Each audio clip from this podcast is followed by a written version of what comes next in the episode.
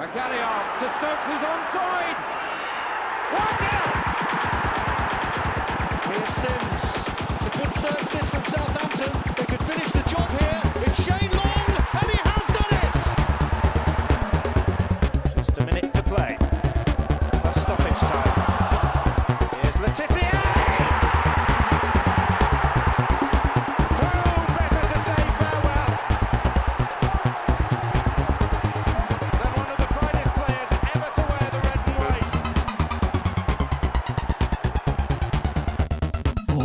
did you hear that, Tom? That that was League Cup semi-final commentary just there. Very pertinent, very pertinent, John. I, I think actually, um, do we do the first ever Saints FC podcast around about that time? I think. I think Right, perhaps yeah. we we just Six got yeah. I, I think maybe maybe post the first leg of the semi-final or just before the F, uh, before the um the League Cup final. I think it was Yeah. that, that we started this thing with Neil Maddison and Jason Dodd in that first episode. And, and David Armstrong, RIP. Yeah, yeah. First. I'm, I'm really pleased we got to speak to him actually and got that episode out there because uh, he was great. I mean, that was a very surreal day when I was cycling to work and then my phone went and uh, on the phone is ex Southampton and England legend David Armstrong phoning up to book a podcast with me. And I'm like, oh, great. Um, anyway, Very nice. Tom, great to see you. Great to hear you. How's it going? Good, good. Things are on the up, aren't they? We're, this is it. We're marching to Wembley. Everything's good, John. I'm glad that you've got the confidence. Uh, bought our tickets today, didn't we, for that first leg, Yeah. the semi final? I have to admit, I haven't bought tickets for the second leg. It's quite far Yeah. away. I mean, I live in Devon. It doesn't get much further, John, for No, you. no. Uh, until we're on a European tour next season. But, you know, there we go. Um, last episode was before Christmas, episode 115. We talked about whether Southampton should keep hold of Ralph Hasenhüttl. And as per usual, they listened to us, heard the podcast, and then dispatched of Ralph. Um, we didn't do a podcast on who they should select as the next manager, though, Tom. So they went and did that on their own. Mm. And um, we got this chap from Luton Town, Nathan Jones.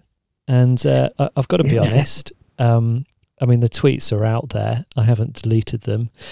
Uh, I, I wasn't very impressed with his first few games at all. In fact, I'd say it's maybe the least impressed I've ever been with a new Southampton manager after what four or five games, and then all that time he had um, during the World Cup to get them playing his style. I, I, I just felt like we, you know, we had the Liverpool loss before the World Cup. We had the World Cup, and then what was it that Brighton loss was bad. The Fulham loss was bad. The Forest loss was maybe the worst I've ever seen Saints play. Yeah, and and let's not forget the Lincoln. I mean, the Lincoln game where we conceded after about eighty seconds or something to a comedy own goal that like something from the under nines. Um, yeah, look, it was it was awful. I, th- I think, um, and look, you know, I like you, you, you, you wrote it, you stand by it. Um, it was it was really really bad. Um, but then I, I think if we look at history through rose tinted glasses, yes, we were we got beat by Fulham and we got beat we got beat by Brighton. Turns out they're actually both really good football teams, and I think it's like a there is like a, a historical thing maybe of us sort of looking at it going, well, we always you know you'd think we'd beat Fulham and you'd Yeah. think we'd probably Brighton a good game, but those are teams that have through kind of astute recruitment and good Sammy management and being well run have kind of left us in the dust. Um, but you're right. I mean, the the performances, the Fulham performance, actually, I didn't think was that bad. Brighton was really, really bad. I mean, they made us look like a like a conference team, and I think I think we'd all agree. Forest, I I can't remember a worse Saints performance, and I've been watching Saints for over thirty years, and I can't remember a worse performance than the Forest game. And actually, I can't remember a worse performance by a professional sports team I've ever seen. I mean, uh, I, I'm genuinely including the the two nine nils in that. like I think the nine 0 against Man United, we we scored a legitimate goal that was that was ruled out unfairly. Refereeing was was bad, but but we created chances. We just conceded every chance that that Man United had, and um, I don't know. The Leicester game was pretty bad, wasn't it? I mean, maybe I'm just shell shocked and I can't really remember it. But I think what I found so frustrating about Forest is that there was no incisiveness whatsoever. Uh, I remember like being about 60 minutes um, and just thinking, this this is really really bad. And then you get to 80 minutes, and normally in a game that you're chasing, where you're one 0 down, 80 minutes, you're thinking, right, we've got what, maybe two, three, four chances left in this game. There's a good chance of um, of getting an equaliser. At no point in the second half, I don't think did it. Did I feel like we were even going to get a shot anywhere near on target or create no. create, create a decent chance? In fact, I think it was what Che Adams miss after about 15 minutes. We didn't create a decent chance for the rest of the game. No, yeah, James Ward-Prowse uh, tried to take a free kick. He was completely spooked by a Forest player running back towards the goal, which interestingly, Everton tried to do that and didn't quite pull it off. Um, it was it was abject. I, mean, I think what was fascinating about it was you know this continual thing of like lumping the ball up to Che Adams, who has many you know many skills, but he's not like a six foot three target man, and and you know the Forest defenders were just lapping out all day. I mean, we were we lost one 0 We could have lost by more, and I think the one of the things, and look, we'll come on to the positives about James because I think it's really, you know, we're not here just to. I hope we're not here just to kind of bash him, but like, I just thought he. I think that was the kind of nadir, wasn't it? That was the lowest point. I don't think it get apart from if we get relegated, I don't think it can get any lower.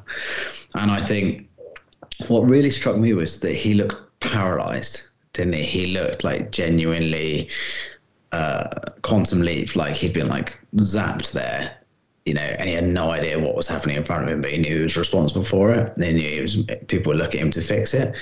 He just seemed to be completely lost, just blinking on the touchline. And I think, you know, he didn't make any subs, did we, until like the 60th minute or the 80th minute? Like we, you know, he took ages and it was clear it wasn't working. And he just looked like he looked like the fear of God had got to him so yeah, the Forest game was was terrible, and I think as well, you know, the horrible thing is that this season is gonna is gonna come down to just a few points, isn't it? And it's to be games like that that that maybe make the difference. It's yeah, I mean it's it's slightly terrifying. I mean if we oh, we'll, we'll move on from Forest. I feel almost like I'm probably trying to justify my initial opinions of Nathan Jones, which weren't good. Um, I didn't really warm to him from the the press conferences either. Uh, I guess I was a bit unconvinced, if I'm uh, if I'm going to be brutally honest. But um, you know, we're we're in a relegation battle. Uh, I suppose the good news is is that there are what seven, eight teams in the relegation battle with us. Yeah, and I think your point about the press conferences one is interesting, isn't it? Because like my job is, you know, I do, I don't have any skills, so I do PR, right? And one of the things I've done a lot of in the past is prepare people for talking to journalists and being on TV and stuff like that. And what's fascinating about Jones is is his communication style is so old fashioned, where he's still like he's he's like a very angry man, isn't he? he's like a really like chippy, angry man. Um, and I think he's he seems to be mellowing a little bit. And there was a lot of Saints fans getting angry about this. They, you know, talking about Saints in the third person. You know, well, they didn't win many games. They don't defend very well. Yeah, they make mistakes. And I, I think he just kept making like really bad errors. And he did it even after Man City. He still appears like really chippy, like a bit scrappy do. He's getting better, but I think you're right. I think you know we as fans we don't see we see two things. We see on the pitch and we see the press conferences, mm. and neither of those was giving anyone any confidence because it, it was almost like well, you know, you need like great managers. Uh, the appear to be great managers. You know, like that thing Ferguson did, where he would always make like defend his team to the death. no matter what they'd done. You know, he would defend them to the death and then and then do everything privately. And you get the feeling with Jones that he was kind of venting and he wasn't in control. Um, and then he didn't look in control of the football matches, so it was like a double whammy. Yeah, I, d- I mean the the other thing as well, which I think really irked me, was when he said he wasn't a miracle worker, and you know Mm. Southampton lost lots of games before.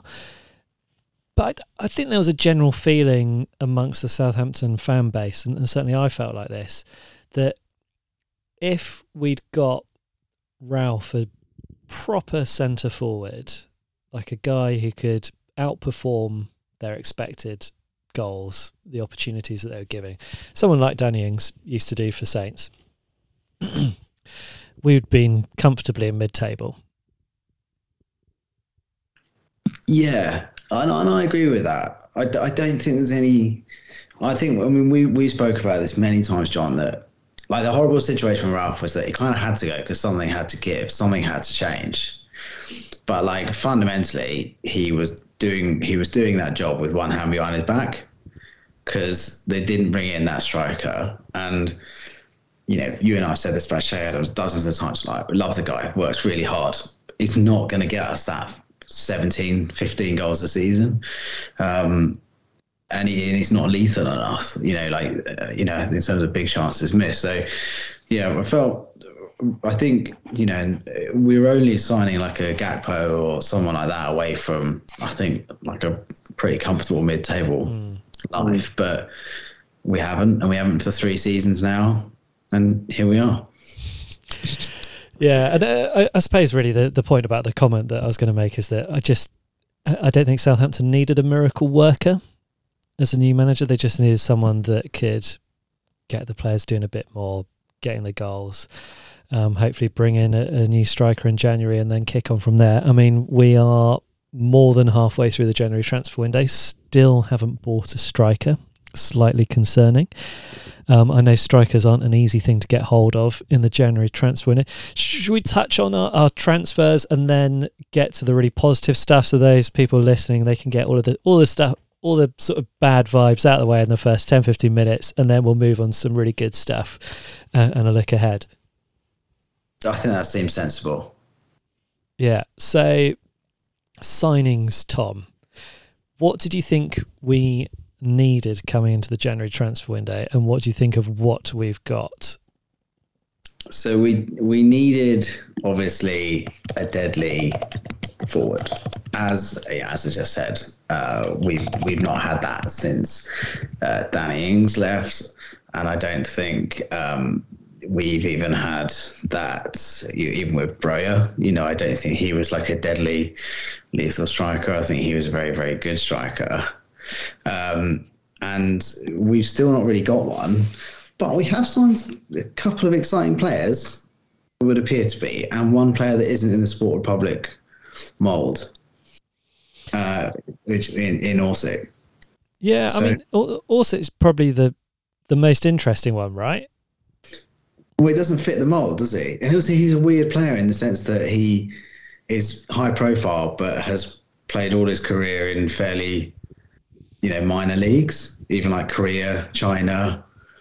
He's played all over the place, but he scored a scored a perler in the third place playoff in the World Cup. He scored goals for fun in the Champions League, and he's thirty, so he's you know this is the prime of his life. Mm.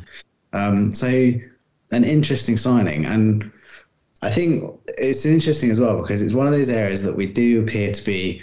We've got quite a lot of like those attacking wing players. You know, you've got Elyounoussi, you've got Armstrong, you've got Edozie, uh, you've got Adam Armstrong, all of which kind of play on the on the wing. Um, and now we've signed a couple. Well, we signed another one, but this one, you know, does appear to have genuine quality at least. So, so are you talking about uh, Carlos Alcaraz, not the tennis player now? Well, no, well, I was actually still talking about Still Orsic, thinking but, about Orsic. but Alcaraz is another interesting player because he appears to be it's like something we've lacked, haven't we? we? we- Which is like we've just our centre backs this season just punch it up the field, and we we seem to lack someone without Lavia. We seem to lack someone who can turn with the ball, and make an incisive pass. You know, we don't have that at all in our midfield. And even I, I think James Ward-Prowse, I don't think his, you know, passing is not his like what, what he's not what he's there to do. Um, and as we know, he's now much more effective up the pitch. So I think I think it's interesting. We've added much more quality on the wings, and then in Alcaraz, from what everything I've read and everything I've seen, this is the guy that is going to help us break at pace and link the midfield and the attack and weigh in with a fair few goals. And also, he takes free kicks. Looks like probably as good as James Ward-Prowse. Oh, come on. No, nobody takes free kicks as good as James Ward-Prowse, Tom. You know that. But I, I, what do you think about the signings? Well, uh, I think it's interesting. I think if, if you look at it in the full extent of, say, all of the signings that we've made, including the summer now, we're now up to 11 signings, a Mm. full new team. So, give you a super quick run through Bazunu, Alcaraz, Sekou Mara, Romeo Lavia, Bella Kotchap, Coletta Carr, or Chiletta Sar, however you're supposed to say that. Yeah. Uh, Edozie, Joe Aribo, Larios, not seen much of yet, and Mislav Ors- Orsic, uh, Mateusz Lis as well, another backup keeper. And then we've got Maitland Niles on loan from Arsenal. I mean, from that, the glaring obvious missing part is a properly potent striker. Um, yeah, we've got Sekou Mara in there, but yeah, again, he's a teenager from Ligue 2 in France. Yeah, not exactly prolific. Um, or, or, was he League 1 and then they got relegated? Yeah. Relegated. Um, but yeah, I mean, Lavia, I think, has just been an incredible signing, and I think Colette Sar. Yeah, Colette- how, how are we saying that? Colette Sar. The big man. Yeah. Um, Yeah, yeah. I- I think those those two really stand out as as top signings. I think Edozie is very exciting as well.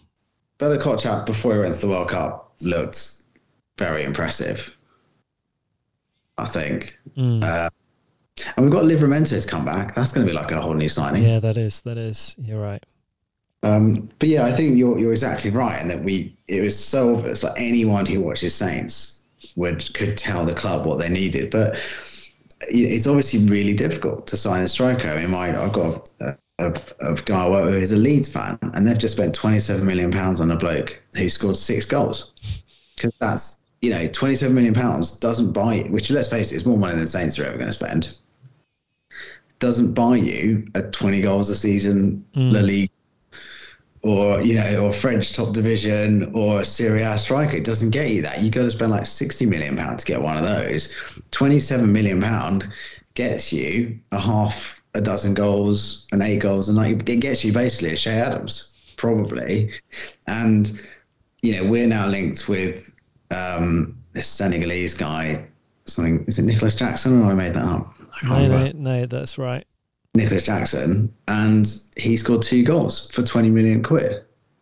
Um, now, apparently, goals is not his entire game, and he does lots of other things really, really well. But like, it's just you know, we're in a bit of a weird world, aren't we? Where like this ridiculous amounts of money is not going to get us a striker, and even if it does, yeah, even if you do spend loads of money, you could end up like West Ham. We spent like 60 million pounds on that huge Italian player they've got up front who can barely hit a, a a barn door. So it's clearly the hardest thing to do, isn't it? Is, is find a striker. Yeah, I, I- I think it is. But um, I mean, there's obviously one striker who's on the market at the moment. Here we've seen in a Saints shirt, and and the best times we had under Ralph Hasenhüttl, he was banging them in for fun. The whole time he was with us, he was outperforming what you'd expect him to get, and and, and that's Danny Ings. And even from what little time he's getting on the pitch for Villa, he's still scoring goals. He's got four this season. Yeah, from from very very few opportunities. Yeah. Um, and, and I don't think I think because of his age, because of his injury record, he he would be less than thirty million quid. We'd get him for less than we sold him to Villa for. That was that would be for sure. I think. You'd think so. I guess wages are going to be an issue, aren't they? He's going to have to take a pay cut. And is he going to probably really, really want to take a pay cut? And if he doesn't take a pay cut, he comes into the club higher paid than James Ward-Prowse, which if you're James Ward-Prowse probably doesn't feel great. Um, yeah, I mean, I'm I don't know about the Ings thing. Like, part of me, there's always that thing, isn't it? Never go back. I mean, I guess the challenge, and the club will know this, is like they could bet the farm on Danny Ings, and Danny Ings could break down in the first game or after three games, and then everyone's like, "Well, you knew he was going to do that," because that's what, sadly, that's what Danny Ings does. Or Danny Ings could remain fit for 18 games in a row and probably score 12 goals in those 18 games um, and and also bring other players into the you know to score more goals. So, I, I mean, I, I guess they have access to all that health information and they will make a, a judgment call on it. Personally, I don't think I think there's enough goals in the team just about if other people can start chipping in with a few. You know, you look, you've got like Adam Armstrong, who um, scored what two goals all season one of which in the FA Cup to add to his two for all of last season. You know, Stuart Armstrong isn't getting on the pitch. Elyounoussi's not scored. I don't think this season he got five or six last. Edozie doesn't look like he's going to score anytime soon. He doesn't. He doesn't. He doesn't look like he's quite got that in his locker yet. Um, so really, it's all on Che and all on James Ward-Prowse, isn't it? Right now, um, that's it. I mean, you know, the centre backs don't score. Um, the fullbacks, you know, uh, unless they're playing in a World Cup finals. Yeah, in which case Salisu loves a goal, but like, but but you know, so it's all on James Ward-Prowse. It's all on Che Adams. Like you, you can quite easily see no one else in that team hitting more than six goals this season. Um, yeah, yeah, I, I think I'd have to agree with you. I mean, especially the fact that for one reason or another, Nathan Jones doesn't seem to like Stuart Armstrong. Um, well, he said he's been injured, and he? he said he's been playing through the pain. Yeah. I mean, is that it? Is, is Stuart Armstrong just basically a player that's got some physical difficulties, and that's why you never see as much as as much of him as you'd like to? Well, well, there's things about Elliot because Saints fans don't really like Elyounoussi, but the horrible thing is though Elyounoussi is like if you look at who actually does score and create goals, he actually does. He is not scoring goals this season, but he does do that. You know, mm. like he's his locker, and also he can run non-stop for 90 minutes, and he can play right back. And if at the moment, if what we're going to do, which is what we obviously it's Man City great effect, is we're going to do this kind of four at the back in possession, five at the back out of possession, then Elyounoussi gives you that option to come across to, to right back. Even though it's not his strongest position, he has some good games there. So I think, you know, I would love to see Stuart Armstrong play more games for Saints, but like I guess Nathan Jones has to be realistic, isn't he? He has to look at Stuart Armstrong and think like he can't. He can only play probably an hour. Yeah. Then I would argue, you know, is he better off? The problem with Saints is they're they they're not getting in front in games. Like even the games we're winning, we seem to generally always go behind before we win. And I would argue that there's a, there's there's an argument that someone like Armstrong at least gives you that ingenuity and that talent and that ability to unlock a defense, so it might actually get bloody in front for once, so that it's not the most stressful experience in the world being a Saints fan. Yeah. Um, well, should, should we talk about? I I think actually we had a game uh, last week. Was it the week? Yeah, last week where last day everything. Oh no, was it? Hang on, I can't work this out. Where are we now? Yes, it, it was a week, a week, week ago today. Things started to go Pele, like Brazil 1970 for Saints. yeah, I mean, sh- should we start with the game that um, you went to in London, Tom? Let's, let's go chronologic- yeah. chronologically. Um, for some reason, after that Forest game, you went and got yourself a ticket for Saints Palace. I mean, I think that's because you live very, very close to Crystal Palace now, right? It's a free ticket, John. Okay. so you didn't pay for it, and, and James you, White didn't want to go. Yeah, and you're able to walk to the to the stadium from your front door. Not far off, yeah, not far off. yeah.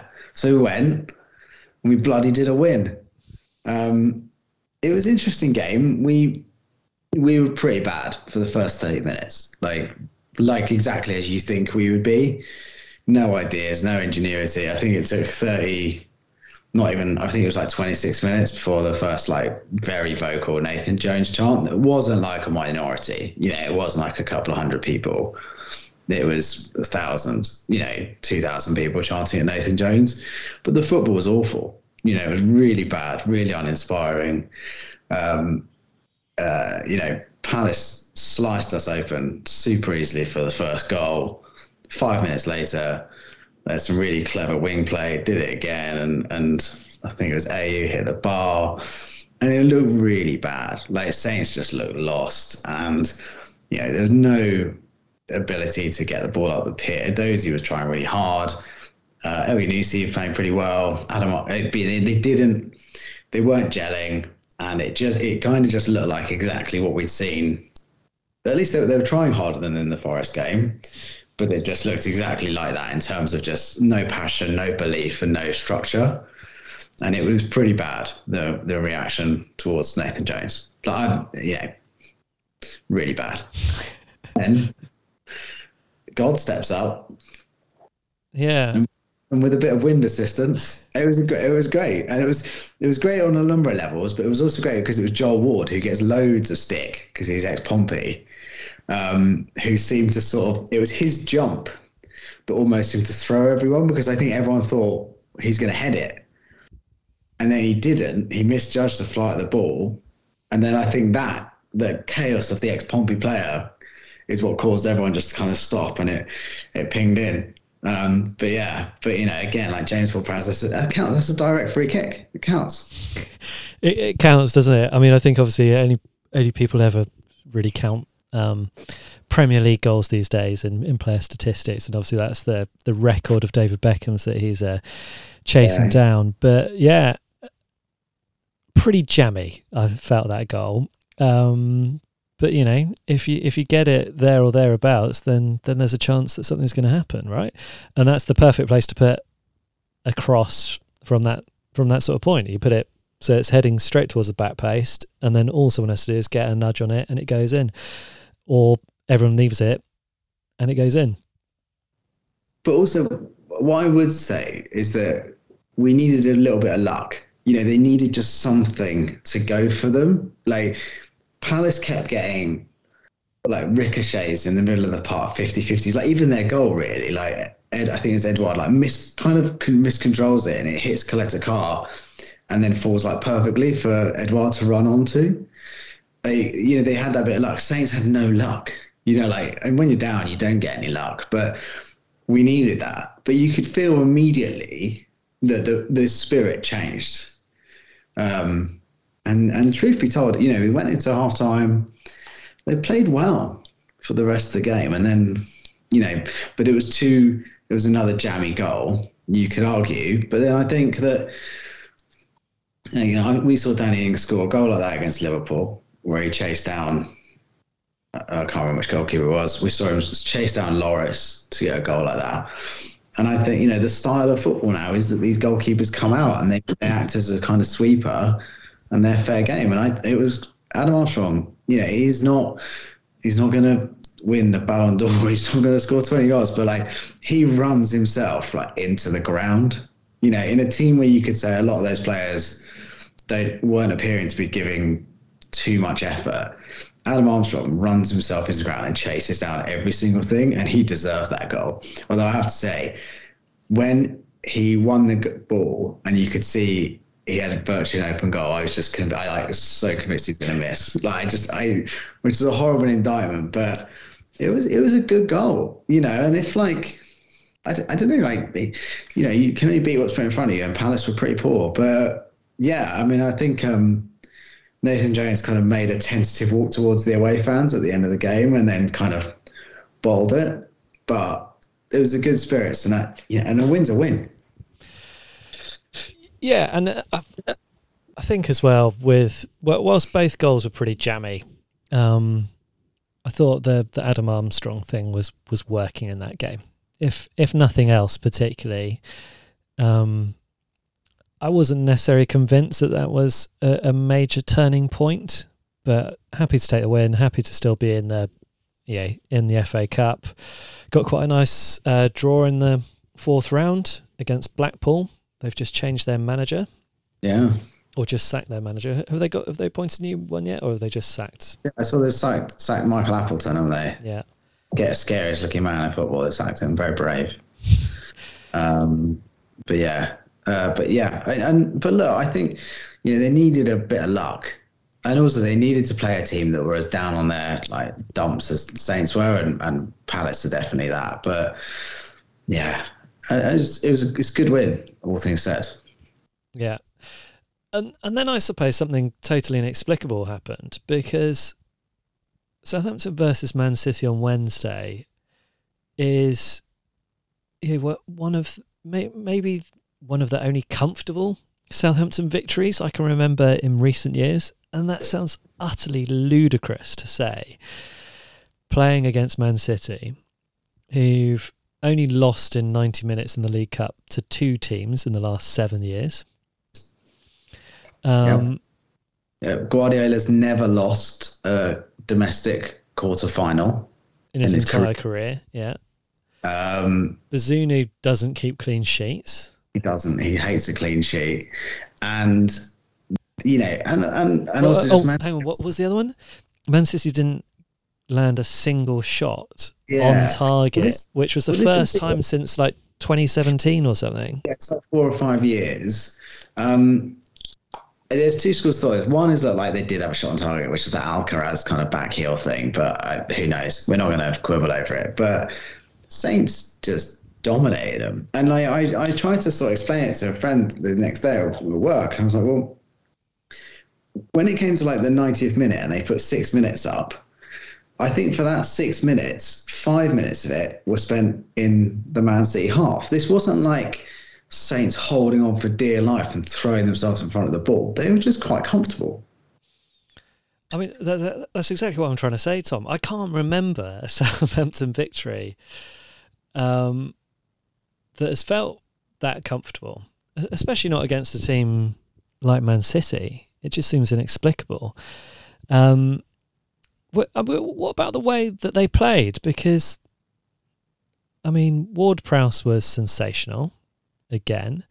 Uh, Mara took his chance brilliantly. Walker Peters was, was fantastic. Djenepo was channeling the Djenepo, which I don't think we've seen, you know, probably for Three years. Yeah. Four years. Yeah, I mean, he was channeling that. He looked like that player against Sheffield United, didn't he? Or against Brighton, that kind of like, what the hell can he, this guy can do anything.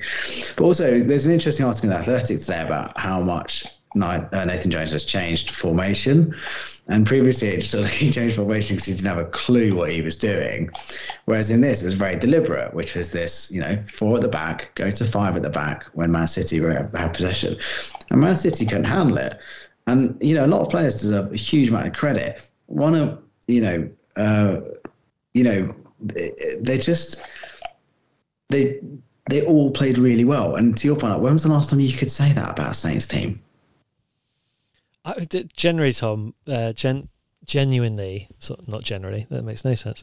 Genuinely, I can't remember um, a performance that good. I mean, we beat Chelsea uh, this season. That felt really good.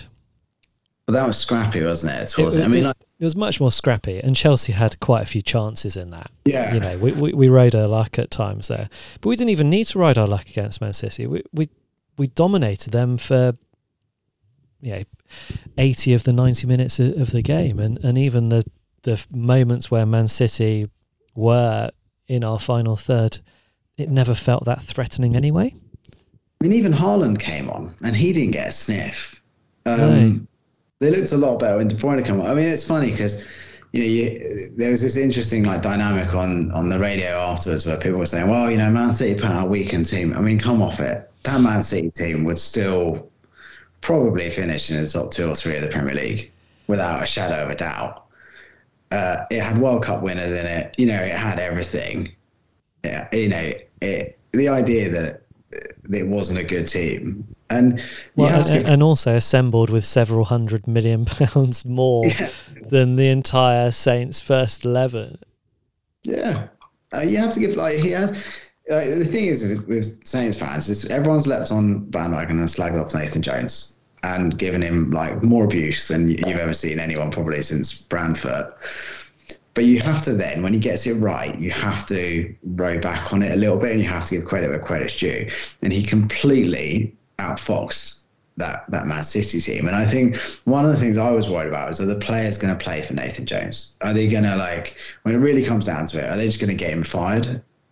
And they're playing for Nathan Jones, and I think that Man City result showed it. It's because they they did everything right, and they played with passion, commitment, intelligence, and it was kind of it was a bit like the Spurs game on three two. It's the best of Saints, isn't it? It's like that's as good as it gets. You know that kind of high intensity play. Yeah. Yeah, and um, so I mean, you, mentioned that Jacob Tanswell article on the Athletic today about the different formations. For for those people that don't have subscriptions to the Athletic, um, what what he's trying to do there is just show all the different formations that he was using and then potentially why we were using them. And he, he used examples from some of the losses as well as, as the wins, but it seemed to completely outfox Guardiola, which yeah, yeah, credit where credit's due. I don't think a week before anyone would have expected as Nathan Jones to outfox Guardiola. Um, only what twenty thousand fans in the stadium yeah, it was bad, twenty two thousand or something. I think, and it was only like fifteen pounds a ticket, wasn't it? It's not. It wasn't mad expensive for adults. Yeah, it was really bad. Um, but you know, we deserved that. Mara's goal was great, like you say. Djenepo's goal was arguably our goal of the season so far. I, should, should we talk about Lyanque's incredible interception and then assist for the Mara goal? Because or, or just the the Lyanque sense, the renaissance of Lyanque. Like, because let's face it, what he did against Forest, it was one of those things where you'd be surprised if you just never. The guy gets like bundled out, you know, the club. Um, well, especially seeing as he fluffed it against Fulham as well, hadn't he, giving away that penalty?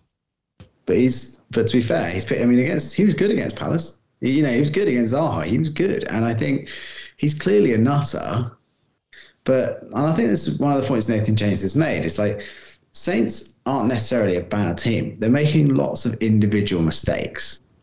I think if you look through the team, like Bazunu was, I mean, like that first Brighton goal, you know, the ball goes straight through. Obviously, like Lyanque's had a couple of nightmares. Um, you know, they're making a lot of individual errors. And if they can cut out those individual errors, things will be different. And you have to give it to Lyanque to pick himself up after that Forest game when he can't have been very popular around the training ground, and just to keep playing and keep playing really well. And like you say, that interception and cross, that was something else, wasn't it? If, if James had done that, everyone would be going mad about it. Yeah. I was uh, reading um, a book by a, a former uh, guest of this podcast. Um, I don't want to give it away because I'm going to be giving it to my brother on Saturday as his very late Christmas present. uh, but there's a, a little um, uh, page in that where they're talking about putting the ball into the corridor of uncertainty as an attacking move, which is that space uh, sort of around the edge of the, the penalty area. And you know, if you don't have anything on, if you just whack it into that area, especially if you're coming from one of the wings, you've got you've got a really good chance because players can run onto it and they can normally bang it in first time. And that was a perfect. Lyanque ran forward, put it into the corridor of uncertainty. Sekou Mara, brilliant footwork to get past Kyle Walker, and then a, a beautiful finish. But um, yeah, so I appreciated that uh, that corridor of uncertainty. Having read that book and then watched it unfold on the pitch was quite satisfying.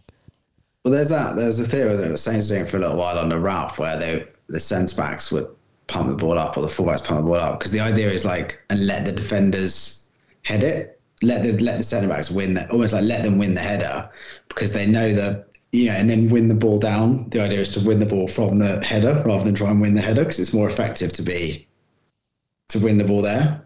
Yeah. Uh, but yeah, it was a great goal.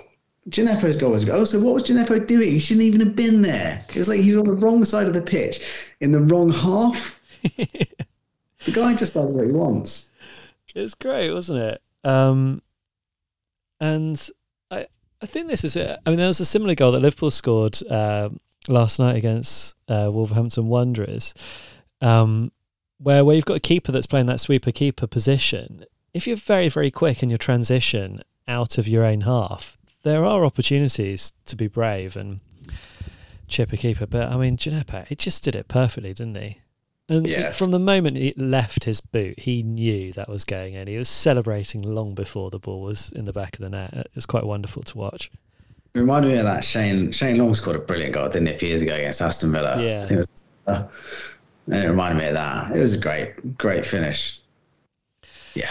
So, I mean, all well and good. Through to the semi-finals of the League Cup. Very excited. Um, got our tickets to watch that. Um, through to the fourth round of the FA Cup. Love the FA Cup. It's probably my favourite footballing competition. I think the FA Cup. I just think it's great fun. But the Premier League is the thing which is the lifeblood of Southampton. So two wins in the two cups. Probably still hasn't won everyone over even with that wonderful performance against Man City. Everton go 1 0 down again. Never St John's, we? Not win 1997, is it? Yeah, with the Kevin Davies wonder goal.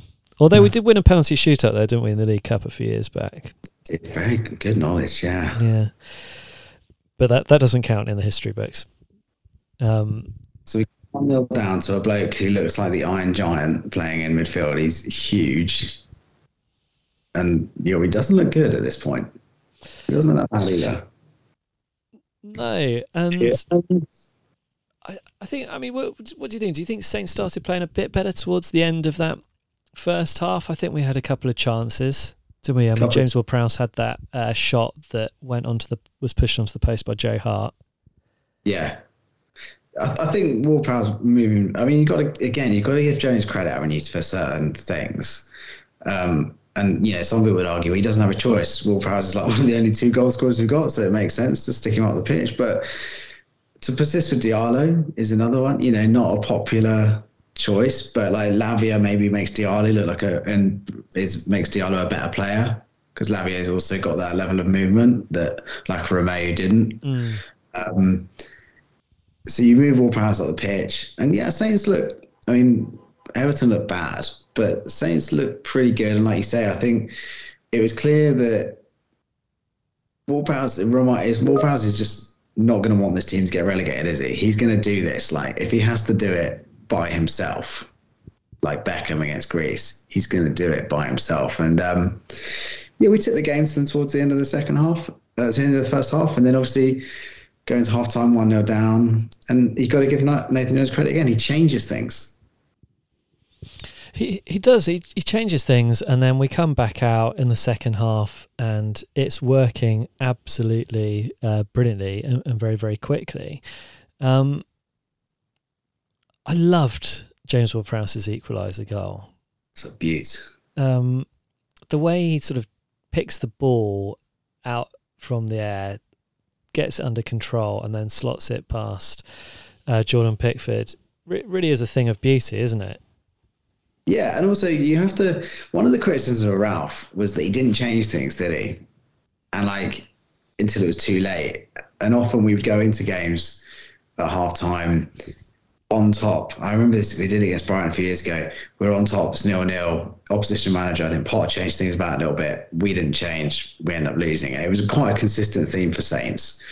And you've got to give James credit. You know, he moved Walker Peters back out. I think to the right, obviously where he's strongest and immediately we get this equaliser. And you know, it's a thing of beauty because Godfrey comes across and Ward Prowse just has this beautiful like drag back um, just to set himself up, gives Pickford the eyes, little dinosaur, and just sends him the other way. Um, and it, again, it's one of those goals that if like uh, you know, Harry Kane scores it, everyone's raving about it, aren't they? Like natural finisher, but he's he just you know what is what is it for him? And we'll talk about the free kick, but it's like five goals in six games.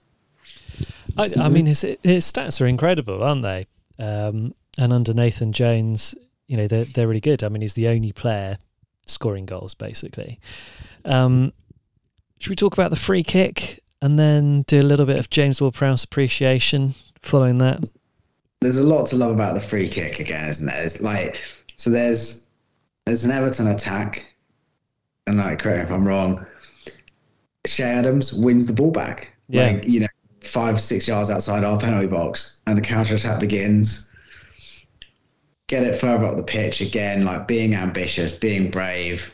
I think Al- Alcaraz is on the pitch, isn't he, by this point as well? So we're going for the game. And then who is it that gets fouled? Also, this is another great thing. Who gets fouled like two or three yards outside the Everton penalty box by stupid Anthony Gordon? It's Che Adams. But the, the free kick isn't taken from anywhere near where it's given. And also, there's, there's another great thing. If you watch it back, watch Jordan Pickford's reaction. You know, Jordan Pickford, who is the most angry footballer I've ever seen. And if you ever see Saints play Everton, and you just watch Jordan Pickford because he's just screaming constantly and shouting and raging against life. But you can see as soon as he gives a free kick away, Jordan Pickford goes nuts and starts kicking down the goal because he knows what's coming. But yeah, and then the free kick's not even taken anywhere near the place it was given. No, I mean he- he's taking about five six yards further back, which gives him Yeah. more time to get get it up over the wall and then back down again. Um, also, less time for who was the Everton player that tried to run back to the line? Like- the Ukrainian guy, Yeah, I mean But I that didn't work. he just set off way too late, didn't he? he set off way too late, whereas Forest did it immediately. Yeah, and and I think and you know for whatever reason, I, I don't think James Ward-Prowse should have shot against Forest. I think if someone does that, I think we use that then to flood the box, you know, rather than try and beat a goalkeeper and a defender. But anyway, am I to say? But there was so much to like about it, and I, yeah, Mykolenko almost like probably actually does Pickford a worse thing than not trying to do it at all. Because you imagine he's sort of like he doesn't get anywhere near the ball, but probably just does enough to kind of disrupt and distract and almost probably get in the way of the ball. Because I felt that it wasn't like a, it was a good free kick, but it wasn't like he didn't blast it, did he? He sort of just stroked it. yeah. I mean, uh, I think so. I reckon he's hitting it pretty hard, though. I mean, you look at all these free kicks. Um, we we've seen like another highlights reel come out every time he scores a Premier League free kick. They do a new highlights reel of, of all the James Ward-Prowse Premier League free kicks. And what strikes me is that most of the time you know exactly where he's putting the the shot. A lot of the time, maybe fifty percent of the time, the goalkeeper's already started moving that way as he's running up to kick the ball. Occasionally, the keeper gets a hand to it, but almost always it's got enough power, whip, whatever it is, or it's so far in the corner that, that the goalkeeper just hasn't got the space or time or strength to to dig it out or, or prevent it from going in. So, so there must be a fair whack of power on that. And then obviously the one against Wolves was just insane. Power, extra set. But I think, you're, but I think you're you're right. 'cause I mean, I think the the Pickford one was quite similar. I thought to the Leno one against Fulham. Uh, Leno's saying to him like, "Here's a big bit of the goal. Like, aim it. I can get there." And he doesn't. And like the like the the Everton guy, he doesn't get it in the corner. He doesn't need to even get it in the corner. Obviously, you're right. I think the whip and the the dip on it is enough that he just knows he's got such a big maybe he knows with the pace he can get on it he actually gives him more of a, a window more of a he doesn't need to get postage stamp because he knows he can get the pace. Um but the guy's just a mirror and like it's like a lot of these top players isn't it? Like what ultimately it comes down to is pressure. And like can you do it at a moment that really matters which for me is why like you know Zidane's goal in the Champions League final against Bayer Leverkusen is the best goal ever because when it really comes down to it like can you do that in a in a in the biggest games? And I think with James Ward-Prowse what he's showing is he does this when it you know he's not a flat track bully. He's doing, he's pulling this team out you know single-handedly in the moments that matter and I don't think he's getting as many free kicks this season because I think teams are clever now and they're not giving them they're not giving them away. Um, but like even when Pick Pickford's as good as it gets, and he couldn't get anywhere near that free kick. Yeah, I I think I saw um one of these little tables showing you current players playing today, number of free kick goals scored. The the only player in the top five leagues in Europe that scored as many free kicks as Ward Prowse is Lionel Messi. Mm. Um, but even when you compare Messi's stats to Ward Prowse's stats, Ward Prowse has got a higher success rate of putting them in. So, um, you know, if a free kick, you know, if you're given a free kick on the edge of the box, similar position as you, let, let's say you win that free kick against Everton, and you've got Messi on the pitch and you've got James Ward Prowse on the pitch, who'd you choose to take that free kick, Tom? James Ward, well, statistically, it's James Ward Prowse. Well, but I, th- I think we all know that. We we know it's James Ward Prowse. That's who you're choosing, right? I was trying to explain this to my very disinterested wife. I was like, we have uh, Southampton. The fascinating thing is, like, we have the best player in the world at something, and it's something tangible, something that you can measure. You know, like we have the best player in the world at taking direct free kicks. There is no one who can do it with a consistency and the variety that he does it. Well, in in the top league in the world against some of the top goalkeepers. Yeah, I mean he and I think there's so much to, to you know he's not had a great first half of the season, but no, so no Saints players did. But what's he on now? He's on more like six Premier League goals, five Premier League goals, easily our top scorer. Um, and also he's scoring goals in that matter. You know, these goals are winning points. Um, yeah, I just think he's great. I just think he's just he's got something that scares people. Yeah, he's got five Premier League goals and one each in one each of the cups. Yeah, I, you know, and I think we, we're now looking at a player that's like 28 years old. He didn't go to the World Cup, and again, like, what a crime that was. Yeah, to not put him in that World Cup squad, you take a, an unfit James Maddison. Um, well, Kalvin Phillips, he looked absolutely pedestrian. I mean, you, you look at, you think Man City sold us Romeo Lavia, and um, he had Lavia on the pitch and Kalvin Phillips on the pitch in that game, and my God, yeah, Man City gave us the wrong one. I mean, I uh, yeah, I'm probably being a bit unfair on Kalvin Phillips. I very much enjoyed watching England in Euro 2020 and 2021, um, and Kalvin Phillips was a really big part of of that, and he was playing excellently.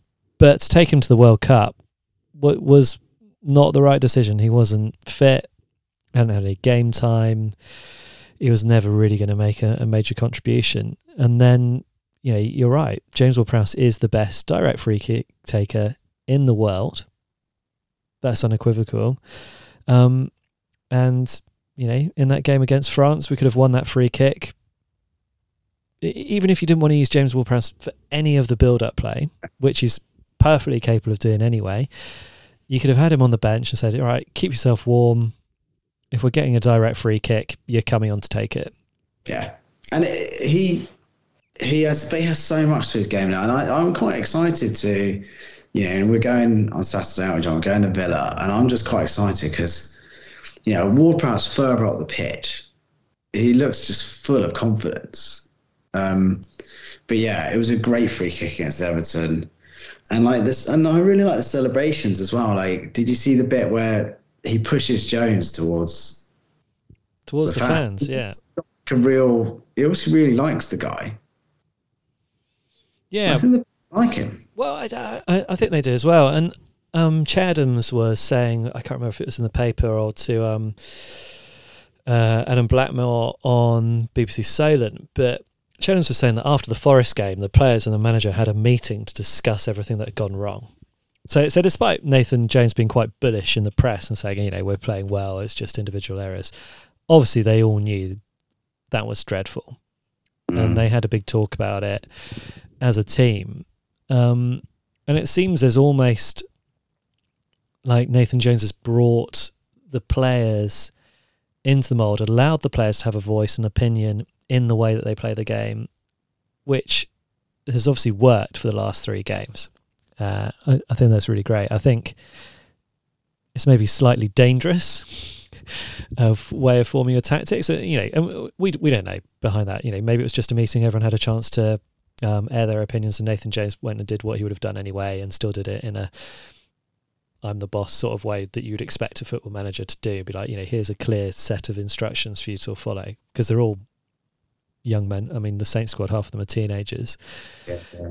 Um, But do, but do you think, John, there's a like with Ralph? You know, you heard a lot of good things about Ralph. You also heard he was a bit of a lone wolf, and you heard if you were out, you were out. You know, like there were players that would say like he just didn't speak to them if they weren't playing, and you wonder with Jones whether like because he's from a bit more of a humble, you know, non-Champions League background, he's almost like and you know, and he wasn't a great player. He realizes that he has to do this differently. And I think the footage of him and Sellers at the end of the, the Everton game as well, where you see him where he like grabs Sellers by like the ears and like shouts in his face. So it's quite terrifying. But obviously, like he's really feeling it, isn't he? He's really like going. He's going through those games. Like he's, you know, from what from Forest where he looked like a passive observer. Well, he didn't look like passive. He looked like he looked like comatose. He's now like kicking. You know, he's like really feeling it. Yeah, I, I, he he's he is absolutely feeling it, and um, he's been prickly and bullish in his interviews afterwards. He's giving us stick back. Yeah, You know, I'm, I'm taking that personally, and I'm also appreciating it because, you know, why not stand up for yourself? yeah, I- i- If you think you're right, you should stand up for yourself. And at the moment, he's proving himself right. He's making the rest of us look pretty stupid, to be honest. Um, and my God, I hope he continues to prove us wrong. And turns out that he is, in, in fact, a, a genius appointment. He's going to take Saints to the well, to be honest, just out of the relegation zone at the end of the season is is all I all I want from him. I mean, wh- whether you know the cooperative way of managing the players is going to work, whether prickliness will work longer term, I don't know. But maybe he'll mellow out a bit. Maybe we'll he'll get confidence. He won't have to be say combative. Maybe we'll like that. Um, I've heard people talking about Nathan Jones as Luton Town manager, sort of created this atmosphere of them against the world. And maybe maybe that's that's the sort of team spirit that Saints need. I think we've been too passive in the past before. And if the players are going out onto the pitch really feeling like they've got a point to prove, then that can't be a bad thing.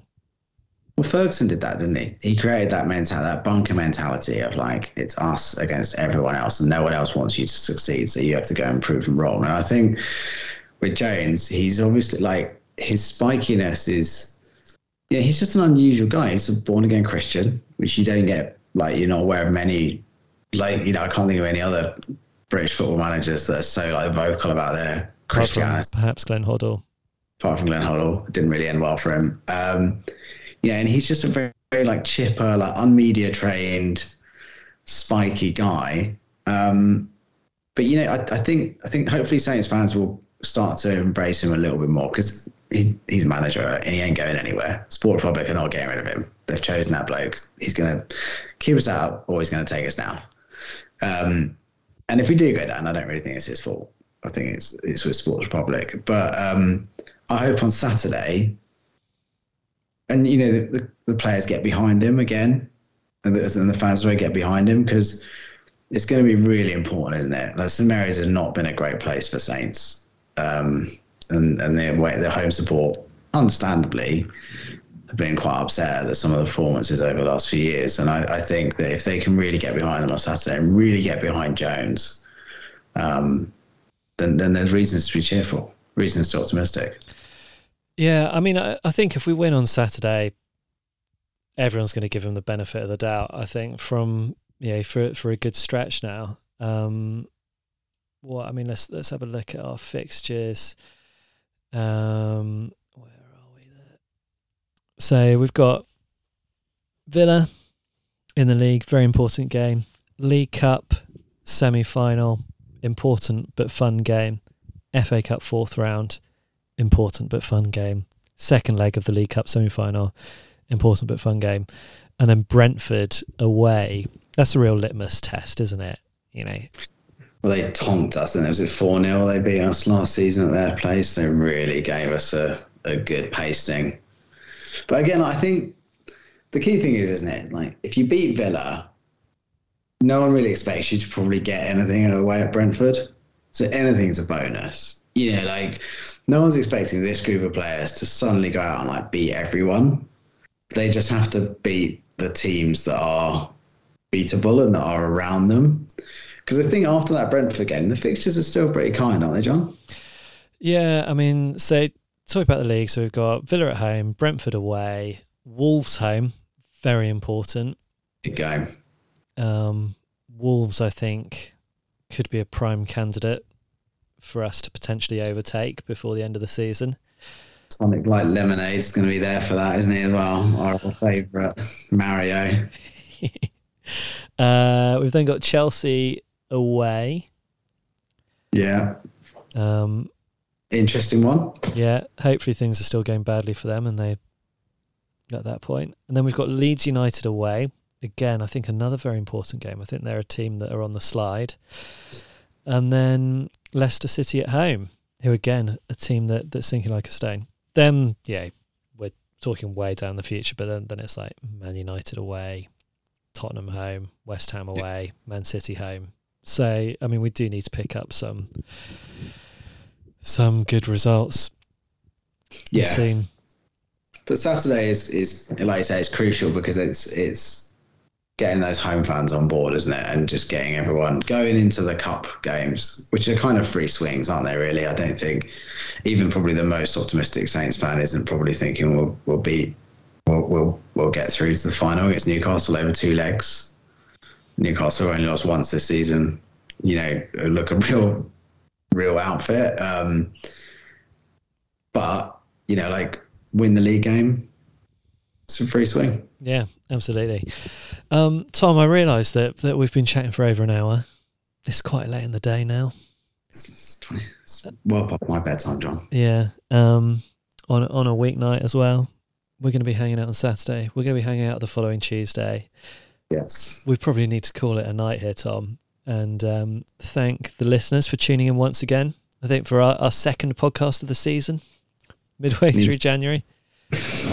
Also, I should probably tell you this, Tom. One of my New Year's resolutions was to try and do a podcast once a month. Obviously, that's quite dependent on your willingness to to go along with that. But um, if you're up Man, for it, I, I've got I'm willing to give it a go. I don't go anywhere, so yeah, I'm very happy to to do that. Hundred percent. Count me in. Okay. Um, there you go, listeners. You've heard me. We'll, we'll try and get one one a month. And obviously, the whole summer doesn't count either. Um, so you might get a 10 podcast this year if you're lucky. Maybe more. Maybe more. Maybe more. I mean, obviously, if we get through to any sort of League Cup finals, then then we have to do more, don't we? Yes. Well, yeah. We'll, we'll be we'll be speaking a lot more regularly if if, if the if the Jones Renaissance continues. right, ladies and gentlemen, boys and girls, uh, it's been an absolute pleasure. Um, Tom, always love chatting Saints with you. And Looking forward to seeing you on Saturday. Um, Yes. very much so. I've got to remember which button do I press now. I think it's this one. There we go. Good night, all.